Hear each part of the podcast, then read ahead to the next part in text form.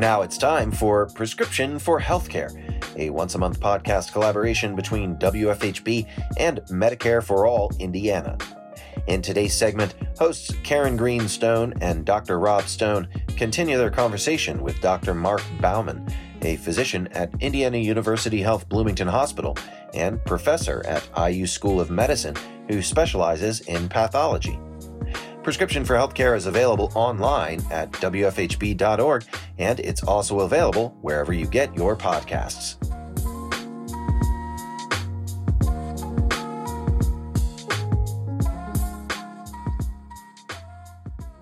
From Bloomington, Indiana, welcome to Prescription for Healthcare on WFHB Community Radio, sponsored by Medicare for All Indiana. I'm Karen Green Stone, along with Dr. Rob Stone. Hello. Today, we're listening to part two of our interview with Dr. Mark Bauman. Dr. Bauman specialized in pathology and practiced community medicine at Bloomington Hospital. He transitioned to full time teaching nine years ago in the IU School of Medicine on the Bloomington campus. His undergraduate course, Healthcare in America, examines the historical development of the healthcare system in America, compares it to delivery systems in other countries, and asks if we can envision a healthcare system that meets society's obligations to our fellow neighbors. Okay, we are back with Dr. Mark Bauman, and we were talking at the end of the last segment about the final exam that the students take. The exam is to write a letter to the president.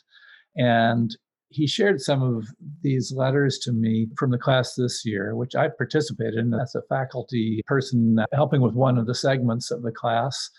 The, the, students wrote some amazing things in these letters, but I'm going to read just the first paragraph of one of the letters to the president that one of the students wrote and so, dear Mr. President, in my years living in the USA, I have been genuinely shocked by the state of our healthcare system. I find myself in disbelief that the United States of America, a country which is patriotically dubbed the greatest country in the world, has a healthcare system in which health is not a basic right or something people have easy access to, but a privilege only available to the wealthy and fortunate.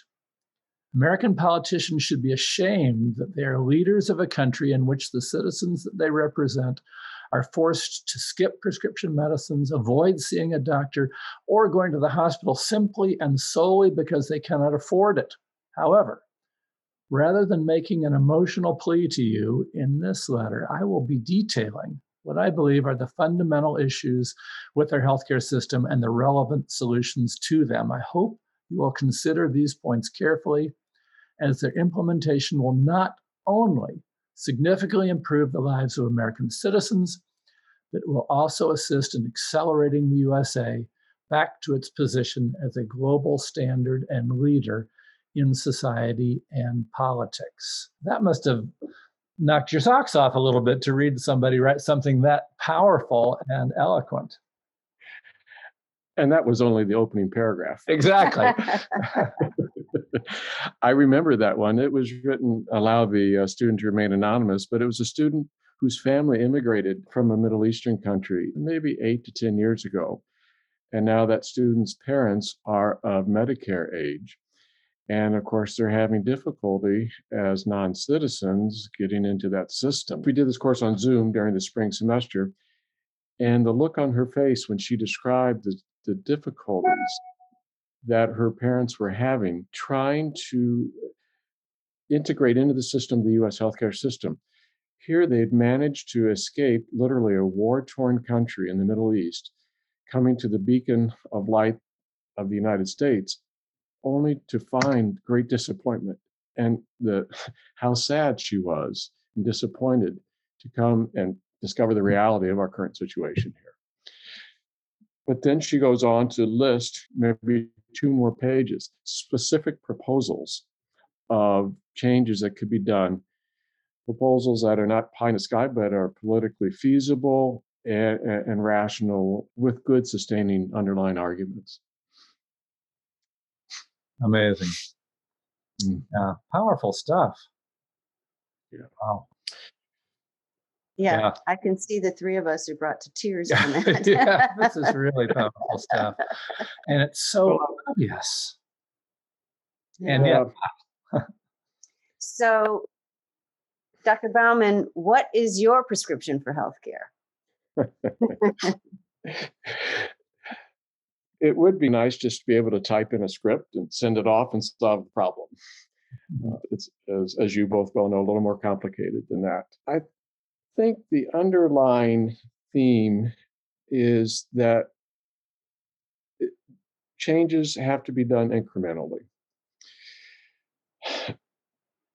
In, in the course you review the struggles FDR went through to initiate Social Security, and he tried a national health care system and that failed. Truman tried, he was unsuccessful. Nixon tried, Clinton tried, on down the line. President Obama at the time realized it was too heavy a lift to try to completely overhaul the entire system and go directly to a single payer system, which, as I understand, was his intent. And from uh, my reading of his uh, writings and so forth, he would have preferred a single payer system, but he had enough political savvy to take the approach of incremental process.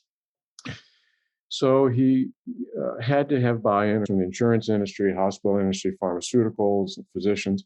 So everyone gathered around the table, and there was good back and forth compromise. It was an incremental process of working into the system certain guardrails, such as guaranteed issue of health insurance policies, no lifetime limits on coverage, expanded government access to insurance via Medicaid.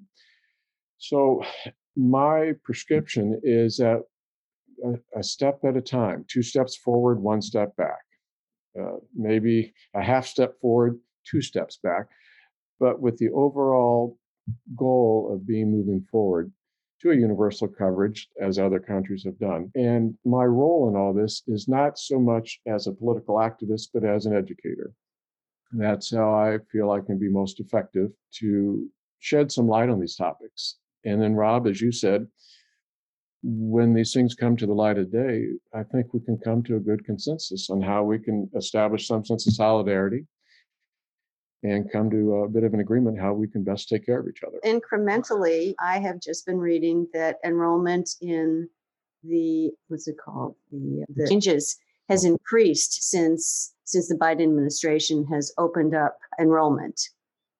So that goes along with your prescription for incremental change. The previous administration, of course, narrowed the window of, of eligibility for sign up that window, and they drastically cut back on the advertising that window. And so the first thing that President Biden did was to reopen that window uh, of eligibility, not simply from the late fall to the early year, but now open it up for a couple more months and, and then advertise it. So there was uh, direct action they're taking. That's another example of increased access to, to health insurance, government sponsored health insurance. What do you think of this idea of lowering the Medicare age to 60 or 55? Yes, I would agree with that. Medicare is so daggone complicated. Part A for a hospital, Part B for a provider, and then Part D for drugs, and then you need a supplement, or you go with Part C and as I go through those items with the students in the class, they look at me as if I have, you know, three eyes type of thing. Uh-huh.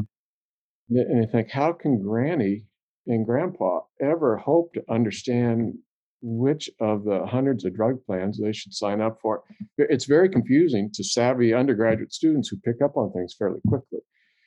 So Medicare expansion would certainly I think is it would be a good step. That will introduce more people to government-sponsored single payer and find out that it's not so bad. It's too complicated right now. Another possibility would be a public option. And that runs into great opposition from insurance industry with the fear that the nose of the camel gets under the tent. People find out that the overhead cost for a government sponsored and insured plan is much cheaper and you don't need all the excess expense for profit healthcare industry. So there's always been opposition to that uh, public option. But that would be something I think that could even be more effective. As we're running out of time here, I also want to add that our, our youngest took your class 10 ish years ago.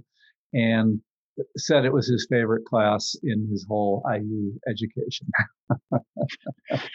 I remember Ari very well. He was very a dedicated student, and I think he inherited a lot of of your genes. I'm going to have to ask him about the letter to the president. I, I don't think I ever saw that. I'd like to see yes. that. Usually we mail the letters off in early December or mid December.